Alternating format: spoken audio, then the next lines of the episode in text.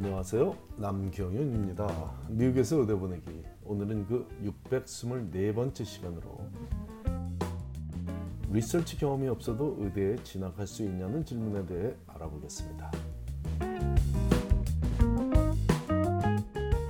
지금까지 리서치에 관한 질문들은 성공적인 의대 입시를 이루기 위해 어떤 리서치를 얼마나 심각하게 경험해야 하는지에 대한 질문들이 주를 이루었다면 오늘 이 질문은 좀 다른 각도에서 리서치 경험과 의대 진학과의 상관관계를 묻는 질문이었고 핵심사항 리서치가 아니라 다른 더 중요한 것이기 때문에 여러분과 그 내용을 함께 알아보고자 합니다. 일단 리서치 경험과 의대 당락에 관한 통계를 이번 기회에 정확히 한번 알아보시죠. 명문의대에 입학한 학생들은 거의 모든 학생들이 리서치 경험을 갖고 있긴 합니다. 하버드 의대에 입학한 학생들의 지난 4년간의 통계 자료에 따르면 2017년 신입생들 중 97%가 리서치 경험을 갖고 있었고 2018년 신입생의 99%, 2019년 신입생의 99%, 2020년 신입생의 98%가 의대에 입학하기 이전에 리서치를 해본 경험을 갖고 있더군요.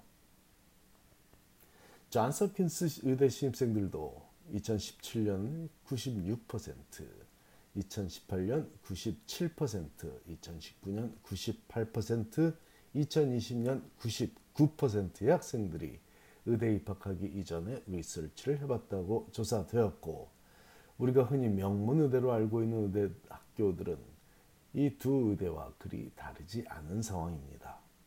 그렇다면 비교적 입학이 쉬운 의대들은 어떨까요?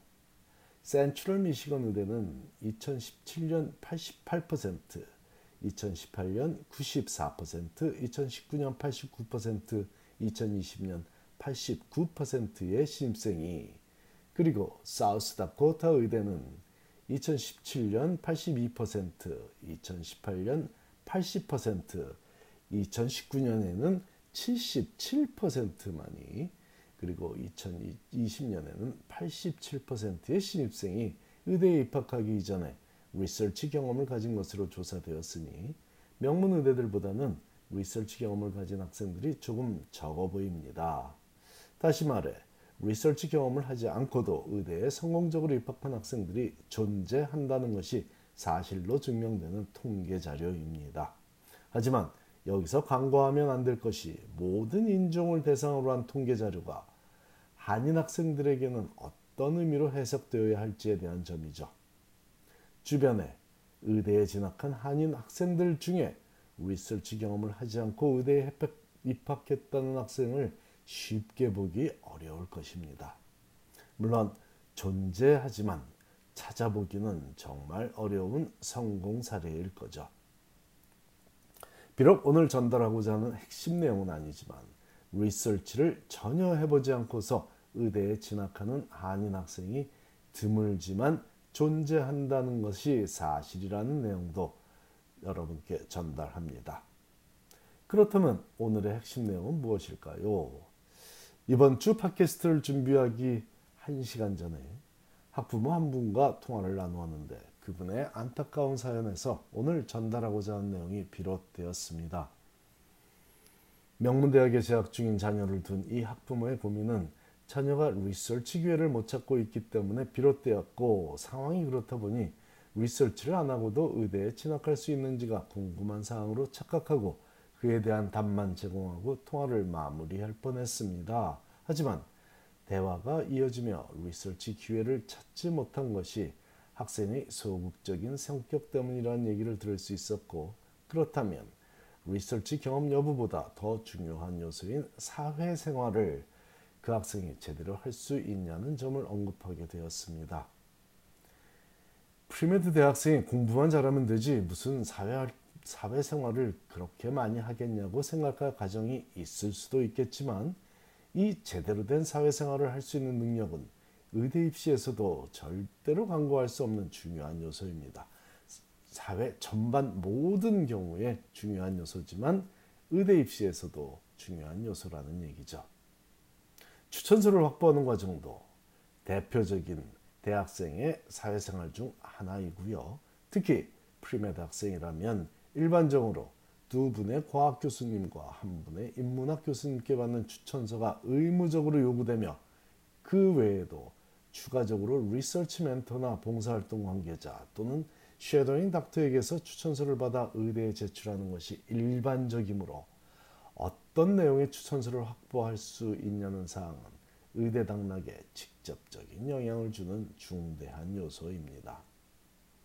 학생이 팀 플레이어인지 여부를 의대가 꼼꼼히 확인하는 과정은 운 좋게 넘어간다고 해도 추천서에 관해서는 피해갈 길이 없습니다. 앞에서 리서치 경험이 없이도 의대에 진학하는 학생이 존재한다고 했는데 그렇다면 추천서를 제출하지 않고 의대에 진학하는 학생은 존재할까요? 절대 없죠. 한인 학생이건 백인 학생이건 흑인 학생이건 문제가 되지 않고 다른 점도 없습니다. 추천서를 제출하지 않고 의대에 진학하는 일은 존재하지 않는 일입니다. 그렇다면 추천서는 제출하기만 하면 되는 걸까요? 그렇지 않죠. 얼마나 강력한 추천서를 제출하느냐 여부가 의대 당락에 끼치는 영향력은 학점이 4.0인지 3.0인지보다 더 큰 차이를 주는 요소가 됩니다. 4.0 학점은 전 과목 A를 받은 경우이고 3.0 학점은 전 과목 B를 받은 경우이며 3.0 학점의 학생이 의대에 진학하는 일은 불가능하다고 사료되는데 이 두 학점의 차이보다 더 큰 차이가 추천서 내용에 의해 발생할 수 있다면 그 중요성을 이해하는 데 도움이 되리라 믿습니다. 만일 자녀가 학생 수가 많은 주립대학에 재학 중이라서 리서치 기회를 못 잡는다면 경쟁이 치열해서 그럴 수 있다고 생각할 수도 있습니다. 물론 10분 양보해서지만요. 하지만 자녀가 명문 사립대학에 재학 중인데 리서치 기회를 잡지 못한다면 지금부터 부모가 해야 할 일은 자녀의 사회성 함양에 있다고 봅니다. 늦지 않았습니다. 지금이라도 늦지 않았 습니다. 지금이 마지막 기회입니다.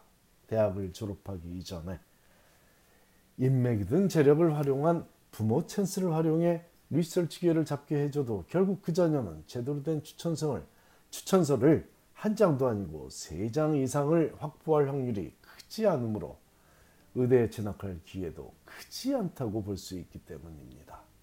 다른 어떤 진로를 생각하더라도 추천서를 요구하는 분야라면 그 결과는 마찬가지일 확률이 높지만 적어도 의대 입시에서는 낭패를 볼 확률이 다른 분야보다 크죠.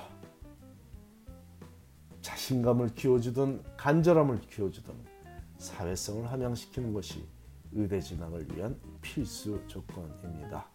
감사합니다.